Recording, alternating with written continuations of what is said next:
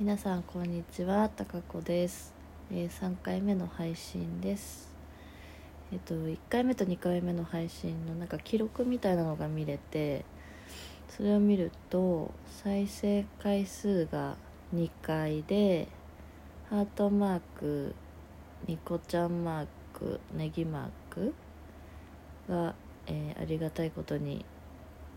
14個いただきました。ありがとうございます。えっ、とちょっと今まだ使い方がよくわからないのでおいおいなんですけど一個ちょっと思ったのがお便りあの送れるようになってるんですけどラジオでそのもうライブ配信じゃないのでこう今ちょっといなんでしょうこちらからお話ししてるオンリーみたいな感じなのでそのお便りお便り質問コーナーであの質問って言われてもよまだよくわかんない人に何逆に何聞くのっていう感じになるので、えっと、質問じゃなくてあの質問コーナーに普通に何でしょう聞きましたとか感想とか送っていただく感じにすると楽しいのかなと思ってます。どんな些細なことでも構いません。日常報告でも構いません。何かしらいただけるとありがたいです。はい。で今日はと本当にどうでもいい話をしようと思うんですけどどうやっても思い出せないことっていうのが最近年をと重ねるにつれて増えてききてるんですけどもその一個が、えっと、毎朝シャワーを浴びる時に順番としてはまず体を洗いシャンプーをしトリートメントっていう順番なんですけど体を洗い終わるところまでは、まあ、疑問なく終わるんですが次に気づくとあの髪の毛にこうシャワージャーって当ててる状態でふって気づくんですね。で私髪の毛あのショートなんですけどでその瞬間にあれ？私今シャンプーこれから吸うとこだっけな。いや待てよ。シャンプーは今終わって流してるところだか？みたいな感じに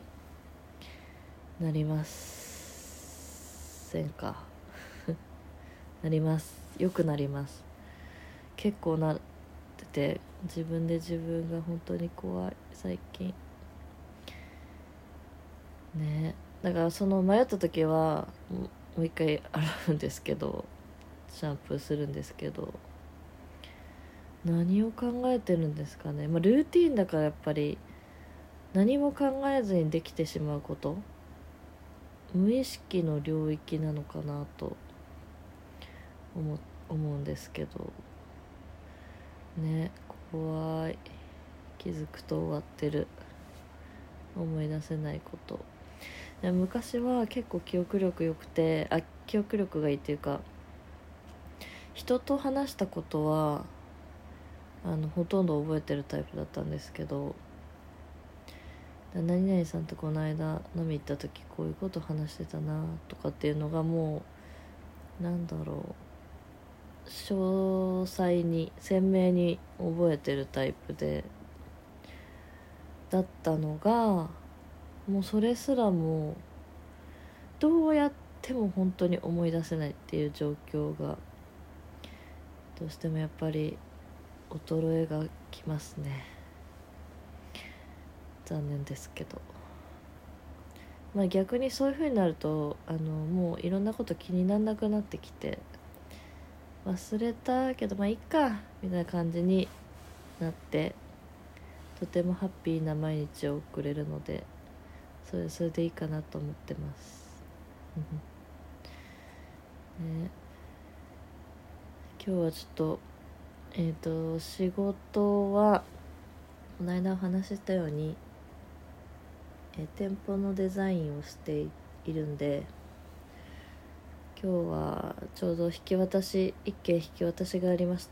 て区切りでした。えー木更津のあの三井アウトレットパークの中のフードコートなんですが、えーカレー屋さんですね、えー3月16日オープンのカレー屋さんのデザイン、えー、と施工がやっと終わって無事に引き渡してきました。で、えーちょっとだけ買い物して戻ってきたんですけどねやっと木更津が終わりました。遠かった。行きは、えー、と東京駅からあのいわゆる高速バスですね。で1300円でもう直行便があってすんごい快適なんですけど快適でした。であの保健所の競技とかも私たち行くんで保健所競技あと消防署の競技も行くんですけどそれがもうあのさらに南に下っていわゆる木更津駅から、えー徒歩15分とかのところにあるんでアウトレット行ってから、えー保健所消防っていうのを一回行った時はもうバスも1時間に2本とかぐらいしかないしすんごい結構歩いたりもしたんで帰りはそのあのバスえっとプレミアムアウトレットから東京駅のバスももちろんあるんですけどその木更津駅からあ木更津駅の、えー保健所消防に行った時はもう午後4時ぐらいでそっからまたアウトレットパークに戻るってなるとまたすごいバス乗り継がなきゃいけないってなったんでその日はもう木更津駅から、えー2時間以上かけて都内の自宅に戻りました。長旅でしたけどあのーでも私田舎出身で愛知県の田舎で出身なんですけどその木更津から都内に帰る時の風景がまさに私の実家の周りと似ててちょっとほっこりしました。癒されました。ね田舎になあんまり帰ってないから帰りたいなと思いながらえ見てましたね。そんな感じで今日は一区切り仕事もして、えー眠いのでそろそろ12時もあったので寝ようと思います。また今度お会いしましょう。お便り待ってます。